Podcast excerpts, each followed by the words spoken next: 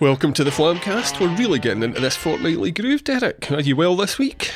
Uh, I've had a bit of a, uh, a horrific week, and we discuss why at the end of the show. Uh, yeah, no, no, you're, you're getting this wrong, mate. See, when people ask you that, you always say you're fine. You're not supposed to tell them the truth. Okay, I'm absolutely, I'm absolutely fine then.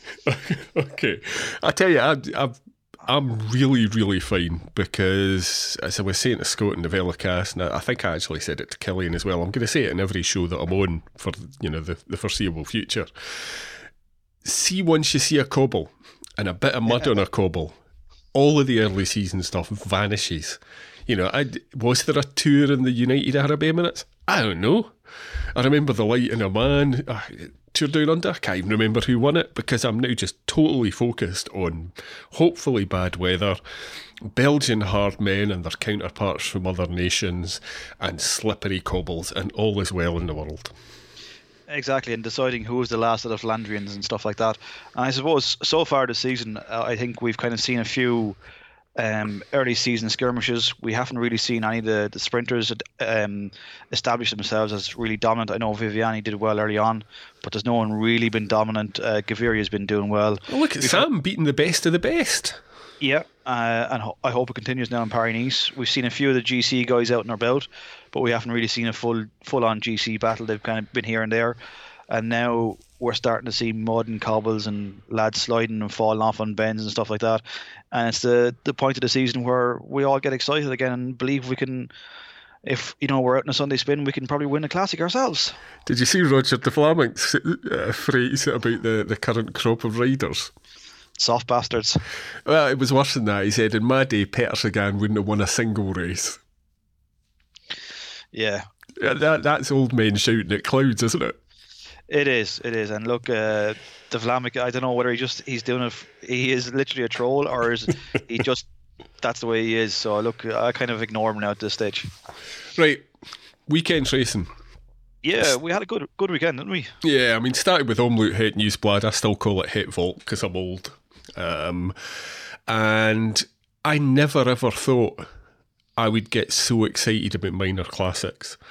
But before it started, I was kind of okay. But once the racing started, it was just fantastic. And we saw, in my opinion, a Greg Van Avermaet who was the strongest man in the race. But Quickstep played it perfectly, and there were lots of other people taking the race to the likes of you know Stybar, the eventual winner, and Greg Van Avermaet, who really give me hope going forward to, to Flanders and Roubaix that we're not going to see a clean sweep. You know, and Strade Bianche tomorrow. We're recording this on Friday. Strade Bianche tomorrow, I'll just add to that. I think there's probably a dozen riders who could win any of the big races this year, including, you know, outsiders like Owen Doull, who was second uh, to, to Bob Jungels the following day, and who was one of the strong guys in the chase up to the Muur, nearly got the group back for, for Team Sky. So there's lots of strong folk racing and looking on form early in the season. Yeah, there is, and I think um, even the way that Quickstep have played these last three races, uh, Het Volk, Kuurne, and Samyn, uh, that I, I think. Oh, I'm going to go out on a limb here, and you can flog me in a couple of weeks' time. I think they've peaked too early. Uh, hang on, hang on. Right, so there, there is there is actually thought behind this, right? I think they've got some very very good riders, but if you look at who's won, Jungels is probably the, the outstanding rider there. I don't think Stybar is going to win a Roubaix or Flanders. No. Um, and I just don't think they've got the, the, the high end quality. I think Gilbert may not be over the hill, but has a good view of the valley. Uh, Stybar the same. Uh, Keisse probably the same. I just I'm not sure of, of who's going to come up from the, the young guns. I know Senechal won there on, on Monday or Tuesday in um, in France, but are in the French speaking area, Belgium. Uh, but I, I, I just don't I don't see them exerting the same control for Flanders and Roubaix without Terpstra, without Boonen, and I'm going to be interested to see how they fare out. And I think last year um, Sagan showed how to take it up to him Mm-hmm. Um, I, I, just don't think they.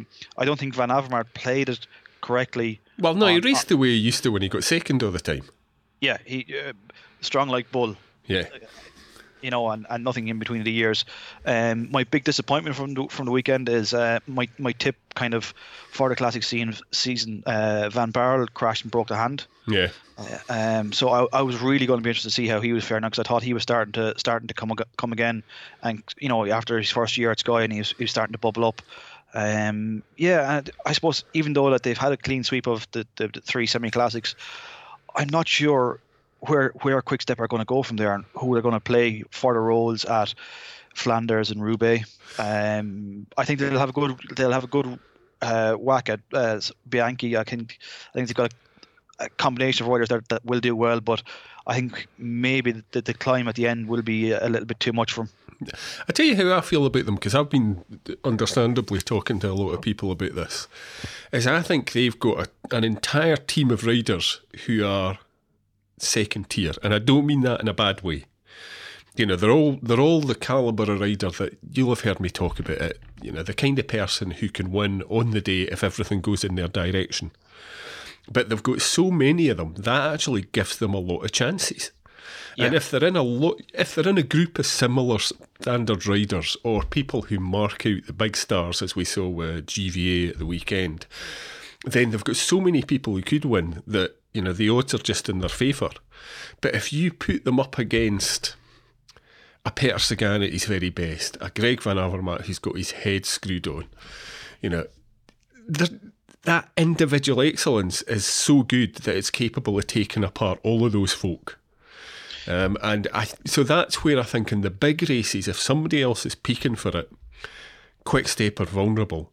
I think in these smaller races where people maybe aren't taking it completely seriously or haven't put their you know put their, their race face properly on, they're really hard to beat because they've got so many options. And we saw Niki Terpstra, who I thought actually rode a really good race in Le Samyn for um, Direct oh, Energy. Direct Energy. I, I, could see the strip. I couldn't remember what the name of the team was. He showed that he's he actually found his home at Quickstep because he fell right into that. He was nearly good enough, but not quite. But if he'd had other Quickstep guys to play off, he could well have won in Le Samyn.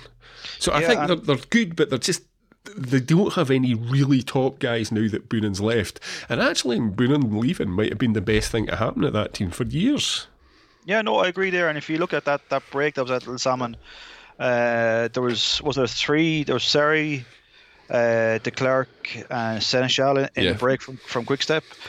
Uh, let's look a little bit further than th- those three. Terpstra, ex Quickstep. Uh, who was the AG2R rider? Van den Broek. Mm-hmm. Van, den, Vandenbergh. So in fact, Quickstep had five riders in that break uh, at the end of it. And again, it's just like you said, they're they're they're very high quality stars. They're not superstars. Um, and I, am almost using the football par- parlance of he's not a top play, he's not a top top player. He's a top player, and I hate it. But yeah, they're, they're, they're, they're they have such strong men but at the end of the day, if you put him into a break in the last 40, 50k of Flanders or Roubaix, and you've got Van Mark, you've got GVA, you've got Sagan, you've got Terpstra, and there's attacking going, and it's it's not their first choice because that's what sometimes they do. They will put their second choice rider up the front. They'll get him into the break. They get him to cover it, um, and just that the the power of those other riders is, is that little bit better. Um, what do they do then? You know, uh, you saw Sagan the way he fell off the front in, in uh, Roubaix. It was when everyone was kind of just at their limit after a number of attacks. He just rode away, and Gilbert, at the t- Gilbert at the time had nothing nothing to go go with him. Like uh, at that time, I thought Gilbert wasn't their first choice. I thought he was the covering rider, um, and that's that's the thing that they that will go against him. If the covering rider is against some bigger riders, he will get outplayed. Yeah, I, I think um, fairly boring podcasting because we're completely in concurrence here. I yeah. think, particularly when you add in the extra distance for a Roubaix or not so much a Milan San Remo because you can actually hide in the wheels and they can bring their numbers to bear in that, I think, more so. But in a Roubaix or a Flanders, the extra distance will just play towards the individual excellence of the likes of, of particularly Sagan or, or Greg Van Avermaet. But you know, you would never be surprised to see one of them pop up. So Stybar, I thought really clever. Just did the classic thing, waited till everything was finished and then attacked over the top. Yep. And as soon as he went, you could tell he was gone because the others almost immediately looked at each other. And then Yeah. once people started to do that, Zdenek Stybar's not going to get pulled back for that sort of distance. No, and it's the same thing on a Sunday. You know, when Jungels got away, like it was just kind of he didn't attack. He just kind of rolled off the front, and when he started getting the gap, he got the gap. Like you know, and he was. I know Drucker put in massive, massive turns there and pulling back up the group, and they almost got across. Um, but I suppose if you look across the weekend, Terpstra was lurking quite quite a bit. Um, he maybe just short that one or two percent of, of fitness or that, that final kick. He's short a Uh, team. I mean, to be fair, there were guys up there and there was some bad luck with punctures and stuff for him. But, you know, I think he'll take a wee while to get into the way of racing without the quick step guys around him. It's a, it must be a different mindset. Oh, it definitely is, and I think you know even there uh, towards the end of the Samyn, uh, he had a couple of guys riding on the front, and uh, Israel Cycle Academy came up, and uh, Conor Dunne came up and did a few turns, and like he was blown away the Direct Energy guys. Um, which doesn't look good, if you know what I mean. Like you know that these are supposed to be the guys that are his classics team, and um, Conor, who's a, allegedly a level down from them, was blowing them off his wheel like, and they couldn't hold him. So, yeah, if he's looking if he's looking to chase down a break or he's looking to control a break um, from a group, he's going to be in bother. Um, but I think i what he has to do is he kind of has to play second fiddle. He, he he can't ride the quick step role anymore. He has to he has to be a bit more passive. He has to be following the, the wheels. He has to be following the brake. He, I don't necessarily think he's the man to make the break, but he has to be in it and following it and just be smart and uh, not necessarily rely on his team that way. Yeah, I think that's spot on. Now, Jungels, uh, Pat Lefevere had said um, that Kuurne Brussels Kuurne was his auditions, maybe too strong a word, but his test for the cobbles. He's been talking about shifting to particularly the Tour of Flanders this year with, I think, long term plans to, to look at Paris Roubaix, which is a decent tester. He, he's got all the stuff. One of our subscribers said to me that he was almost the opposite of Geraint Thomas because Lefevere also said that, that Jungels just couldn't get down to the kind of weight he would need to be to compete with, you know, 60 kilogram climbers in the Grand Tours. So he's maybe shifting focus more towards the classic. I thought he showed all of the skills because we, we've seen he's got the bike handling that you need for a Roubaix, which is strong, the ability to have a dig that maybe isn't the most explosive, but you ride folk off your wheel, um, and the ability to time trial well. I thought Quick Step there played a different tactic to the usual one. They sat behind poor Jempy Drucker. They, I mean, they just left him out in the wind for Yep. kilometre after kilometre. And because there were four or five of them lying astern behind Drucker, nobody else could get in to coordinate the chase. I thought it was very clever. I, I don't understand why the other teams weren't more aggressive trying to shove them off Drucker's wheel, but it, it was a decent bit of tactics and played very well for Jungels. It did, and if you look at that group behind him, uh, Jumbo Visma had a couple of riders there, and uh, Groenewegen was well up in the finish. Um, you know, and they, they weren't that far off him at the end. You know, uh, if they had thrown two riders at it um, and helped Drucker and maybe rode through with him, they could have disturbed it and pulled him back a little bit closer or something like that. I, there was a lot of head scratching tactics in the background that you, you, you just didn't see that guys weren't committed to it. Um, and I thought they were throwing men up occasionally, and it, it really wasn't a concerted concerted chase. And even given, as you said, Quickstep were sitting on the wheels there, and there was like four four or five of them sitting line astern. stern. Even if they got two two Jumbo or maybe a, another rider up there with uh, Drucker and just started swapping off, Yeah. um, and they didn't have to, you know, if it's just three of them, they they would have done a lot more damage. Like, so yeah, they, uh, they Quickstep played it very very well, but I think a lot of people um, played into their hands and let let them boss the races. Do you think it's, you know, people going about Team Sky making racing boring in the Grand Tours, which I'm firmly of the opinion is a pile of crap, actually, because I think uh, you can't criticise them for doing the job well in the most efficient way. Um, do you think people are getting that level of intimidation now for Quick Step? And are just, you know, they're, they're just scared to get stuck in because they think, well, if I do that, I'll waste energy, and another one of the buggers will just nip off the front. Uh, I, I, I, think in some way, shape, or form they are. I think they've gotten away with it. Um, I think you know where everyone says you know Sky are destroying Grand Tours. Well, Quickstep are kind of doing the same to classics and stuff like that for the last two years, um, and they've gotten away with, it. oh, sure, they're Belgian, they're okay, they're great, well, hey. But yeah, I do accept your point, yeah, that they they are feared and they are kind of led away with a lot of stuff, and I think they they're given too much respect. And again, uh, it takes one of the grand champions, your Sagans, to you know to have the the kind of attitude and self confidence to go, yeah, stuff that. Yeah, you know, I can have them. No, you you do, and I think um, I think uh, if Van Avermaet keeps the head um, and rides well, I think he'll do well. I think uh, Sagan has put together a, a, a, good classics team with Drucker and Oss and a couple more. No riding Strade Bianche because he wants to be ready for Flanders. Yeah, I still think he's he's targeting Milan San Remo. Yeah, yeah, me too actually. Um, Strade Bianche tomorrow, I, I, think will be be really exciting. We might actually put out a, a, a show sooner than usual because I know we'll both be excited to talk about it. Um, the other thing which struck me watching the weekend um, Samyn was the quick step guys they must sit down and have a discussion about who's going to win at the start of the day. I mean, I know that there's they are a wee bit just chaotic, which is their strength. You know that any one of them can go off and win, but they must have thought, "Oh, who's no, Yeah, Florian, you've never had a professional one. Go and you have it today, mate.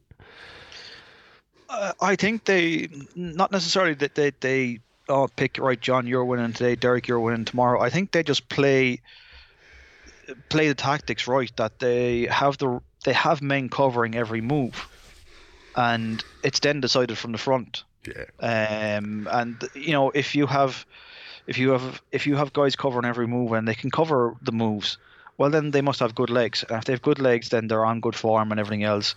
And uh, you know if they're riding with good legs and they're able to cover moves, well, they should you know, look here, sit in there for miss, miss a couple turns, miss a couple turns. I'll I'll do I'll cover this one. I'll cover this one, and they. they if they've got the legs, they're worthy of the support of the rest of the team, and if it doesn't work, they'll try somebody else.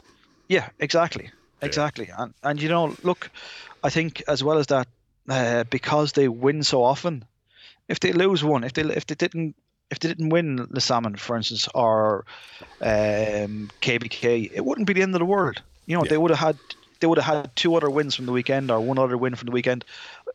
A lot of teams would, would nearly retire for the year if they got one win on that weekend, like you know, um, because they win so often.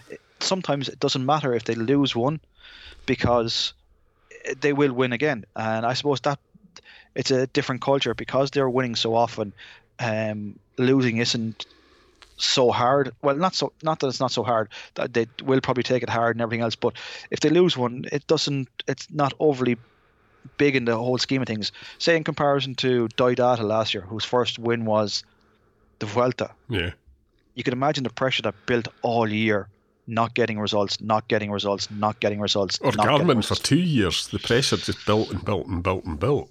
Yeah. Whereas um, if you're winning every week, yeah, another yeah. one will come along. Exactly, exactly. You know, if they're doing things right and they're executing their, their plans correctly and they're getting the riders into the moves and they're covering the, the right people, it will come off from. Uh, you know, it's just you know sometimes you do you do get bet by a better rider on the day, and that is the kind of flip side of Van Avermaet on, on Saturday. Like he was probably the strongest rider there and he probably was the best Definitely. rider there, but yeah. he just wasn't the smartest rider there.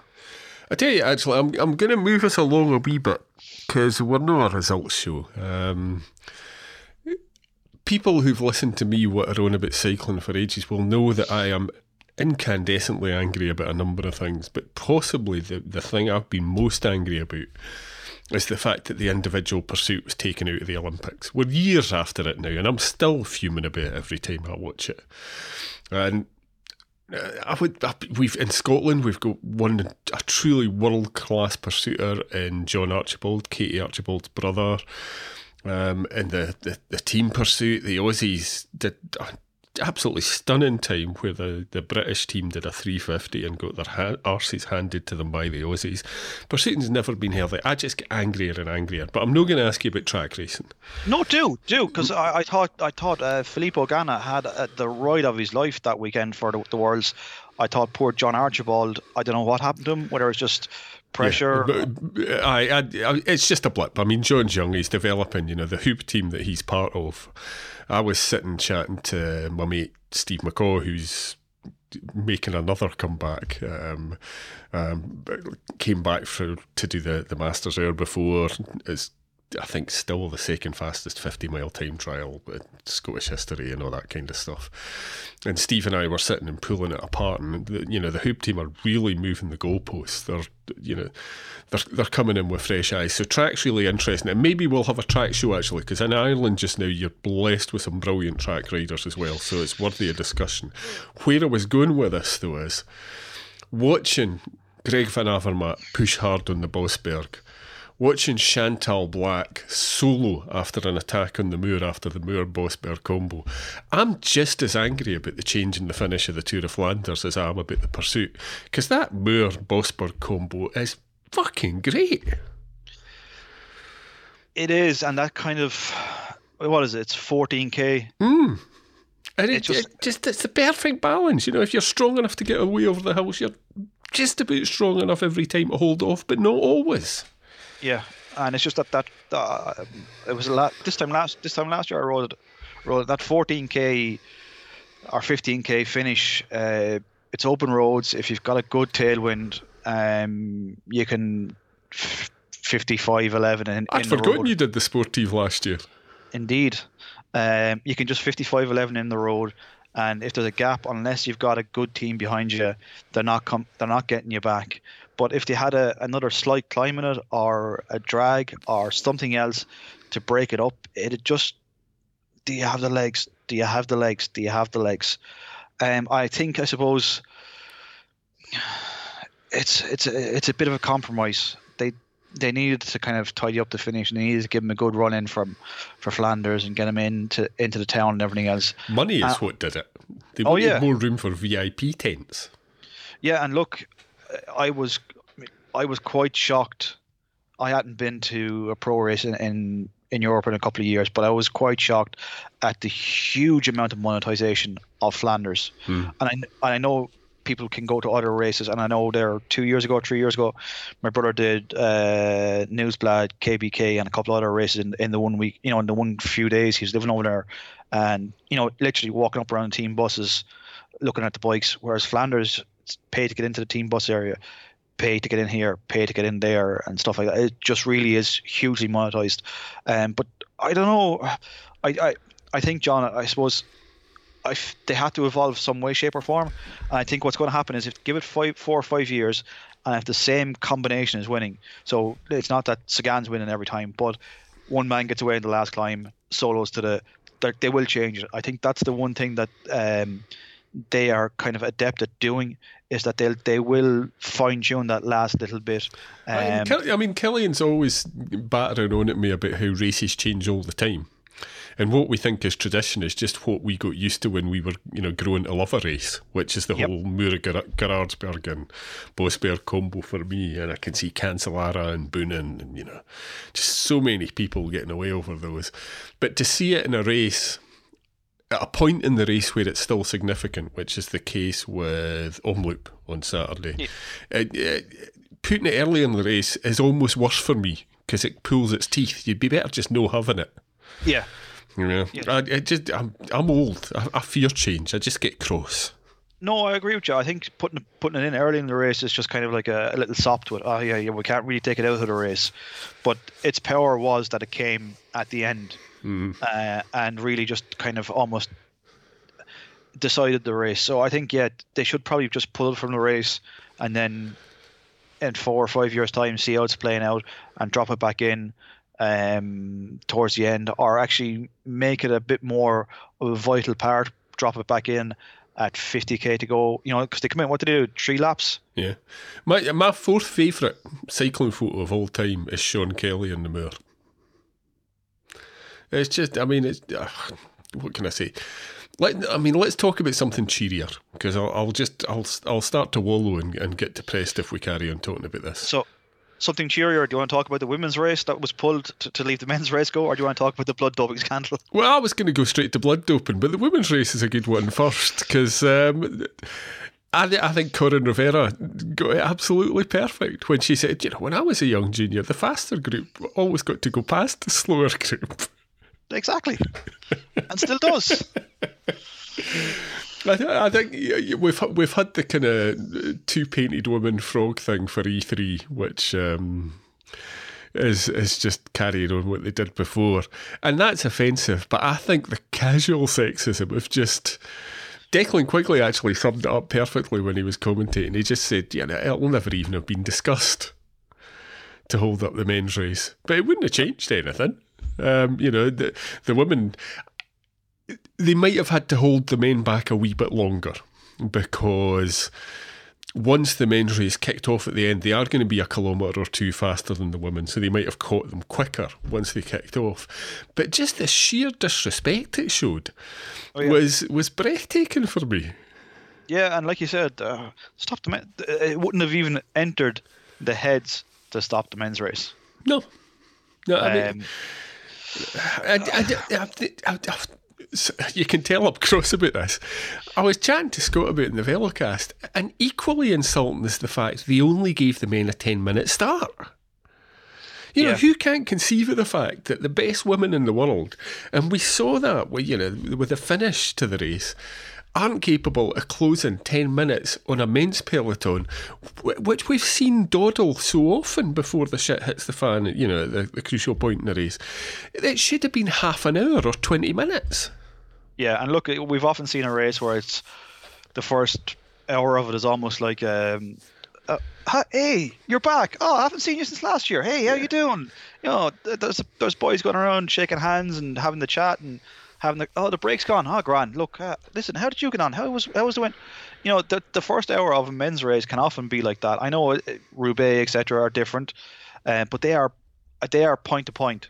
So like you know where you have loops and stuff like that, you have to be very very aware of uh, gaps and everything else. And look, you see it in amateur races in, in, Scotland and England. You know, if you've got your your four categories um, racing on the same loop, a 20k loop or a 30k loop or whatever, you know, commissars always always stagger quite well, and they'll always work with the organisers to make sure that they don't catch each other and they keep everything out of the way. Now it's happened, I think, a couple of years ago.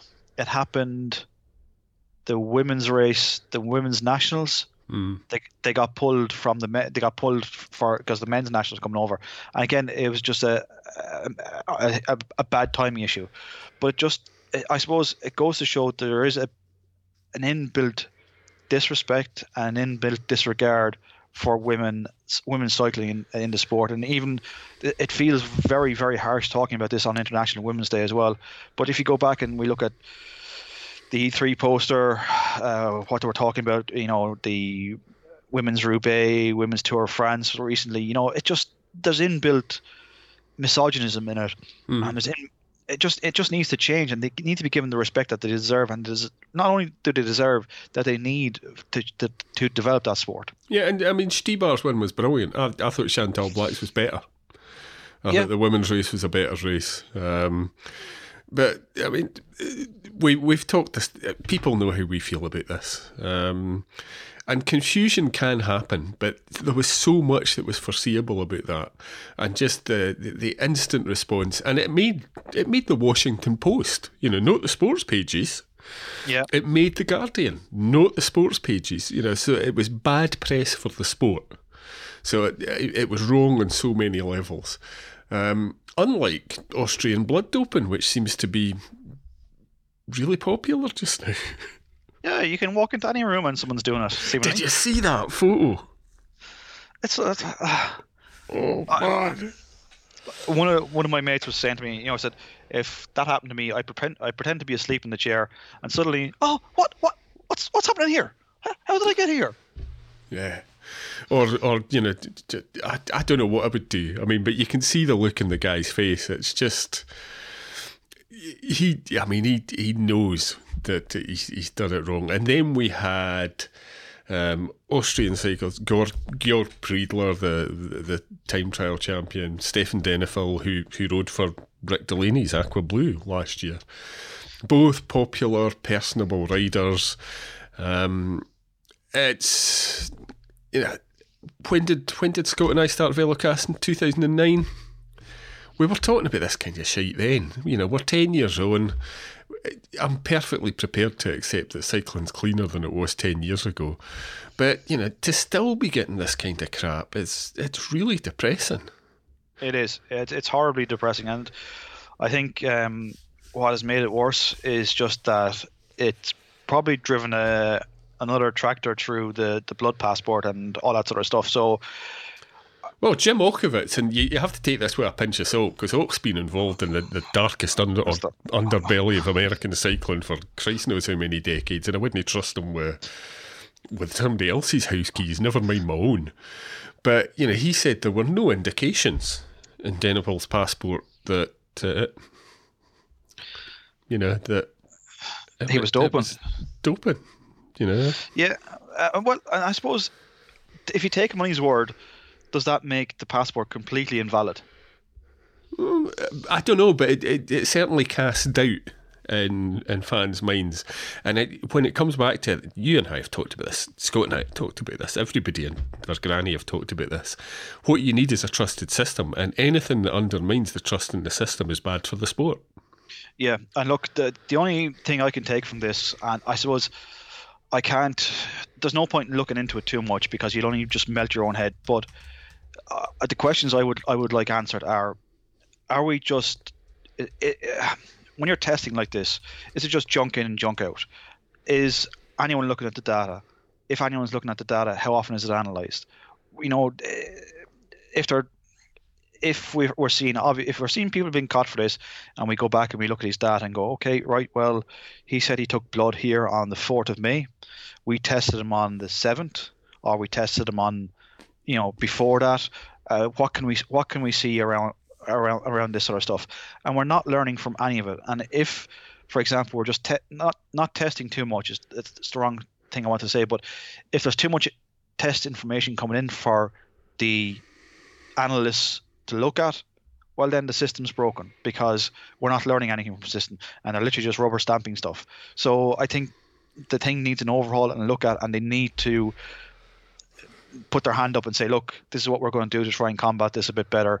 Um, I know they can't re- reveal everything that they're going to do because, again, if you say we're going to test for X, riders will get a step ahead. But what I'm trying to say is they need to they need to be more rigid about it. They need to put more assets into it. They need to put more time into it. They yeah. need to put more more research into it, and they need to literally uh, put off results and send them off to somewhere somewhere to be studied and to be you know see if they can see any any in-depth stuff uh, and they need to they need to go back and look at people's yeah, passports stored and random retesting and all that kind of stuff yeah you know five ten years later yeah um, I've got. I need to make clear when I said that anything that undermines that trust is bad for the sport. I'm not saying you should sweep under the carpet stuff that undermines the trust. I'm saying you should have a system that's robust enough to deal with questions like the ones that have been raised by this. Yeah. The problems with the system, nobody wants to sweep anything under the carpet. You know, it, it, it should all be out in the open. And again, here we've got another indication where it's only when proper authorities get involved that you get serious consequences. Yep. You know, what is jail, is jail time involved? that's when people that's when people you know start getting queasy about it. Like you know, mm. um, uh, Preidler just had blood taken off him. He, there was no. That's I, have never inhaled crap. But if he was a Valverde, sit tight and say nothing. Yeah. Yeah. No, that's a fair point. Um, and I mean, I, I saw somebody. I, it's actually provoked a lot of questions about Valverde, obviously, because it's blood. Um, and my catchphrase, and you know, after uh, Puerto was, you know, it's his blood for God's sake. Um, somebody said, would Valverde still be racing if he'd had, you know, that picture? And that's that's a pointless question. The answer, of course, is probably no. Although knowing Valverde, he would have served a ban and then come back anyway. But he yep. wasn't caught with that picture, so who, who the hell knows? I mean, what a pointless question. Deal with the real stuff in front of you. Yeah, exactly. Look, um, I suppose, look, just to move on from this, I hope in some way, shape, or form that the passport is reformed or is pushed. Um, I think we've seen a lot of um, really good scientists pushed out over the last while because of the way that they're behaving, um, WADA and everything else. Um, it just they haven't they haven't a flawless system, and they, they need to look at it and they need to it needs to evolve and it needs to get better. Adding a test for tramadol, that's great, and banning tramadol, that's great. But if we're now seeing that microdosing, all that sort of stuff is is becoming a bit more rampant, well then the, the, the t- testing needs to be ramped up. The testing test results need to be further investigated, and they need to be more proactive. It, it's not a pat in the back situ- situation, like. And the system's fundamentally unfair. I mean, laying aside what your opinion of Team Sky are, or is rather, you know, the whole thing about the, the, the Froome case was they had the resources to pursue it to the bitter end. Um, and it, you know, it's it seems to me likely that the test was fatally flawed. Um, and, and Oh, the, yeah. end, the end result is, is perfectly justified. The problem is that if you're riding for a pro Conti team without those kind of resources, your career would be over for the same thing now. Oh yeah, and You know, and when, when justice is decided by money, look at Paul Manafort today in the States. You know, Yep. there are people who've had an ounce of cannabis that are sitting spending longer prison terms than Paul Manafort just got. It, when justice is decided by money, it's wrong, and that's the situation that we saw writ large with, with Chris Froome and Sky versus, you know, even Petacchi. You know, a, a top level rider the decade before. Yeah, and uh, it goes to show that poor rulemaking will, uh, in in the case of Froome, in the case of Froome, you know, there was poor rules and there was holes in it and there was problems with it, and a, a bad rule is worse than no rule because it'll it'll feel like it, as you said, uh, justice for the for the rich or justice for those that can afford it, and no justice for those who can't afford it. Uh, because what will happen is if you know you put a, a team of barristers into that and they can say, well, look, we found a loophole, but it's going to take us three months to get through, you know, all the, the legwork. Well, only someone like Froome can afford all that sort of stuff. Yeah, yeah. Anyway, uh, I think we should probably call proceedings to a close. Uh, what music you've been listening to? I have been listening to uh, Belgian techno. I've been listening you to. Dutch, te- Dutch techno. Uh, I was up. Uh, we were. I was racing last weekend, so the opening. Not only was it the opening weekend in Belgium, it was opening weekend in Ireland. Uh, so we had two races on last weekend, and uh, the guy I'm looking after for a few weeks, Connor Lambert, um, was playing a lot of that sort of stuff. Uh, uh, I think a Dutch DJ Gibroder. Um, you don't want you don't want to translate the the lyrics into English. It's not very. It's actually really really harsh stuff. Um, it's about a child of the devil. Um, it's really really fucking mental um, techno. Uh, but yeah, that's what I've been mainly listening to over the weekend. Well, I've, I've been listening to a bit of Mayhem, Norwegian death metal, because somebody recommended a podcast which led me down that way, and a, a lot of Frank Zappa. So if you want a soundtrack to. Uh, to, to this week's Flamcast. There you go, you've got it. Um, Low Countries techno, Frank Zappa, and, and some death metal. Um, other than that, I suspect we'll be back a bit quicker than a fortnight because I, I, I doubt if we'll be able to hold in talking about Strade Bianche or previewing the upcoming races uh, for, for the Flamcast. Um, where can people find you on the internet, Derek, as if they don't bloody know by now? Uh, you can find me knocking around at Flamcast on Twitter. Yeah, I'm at Velocast John on Twitter. Um, if you haven't listened to the Velocast, uh, you can go to velocast.cc and sign up because we want your money. Um, I think we've got some plans for some merchandise, Derek. Uh, Which, which will be revealed in due course. Yes. Uh, so you can buy some Flamcast merch very, very soon. Uh, but other than that, thanks for listening, and we'll speak to you in a wee while.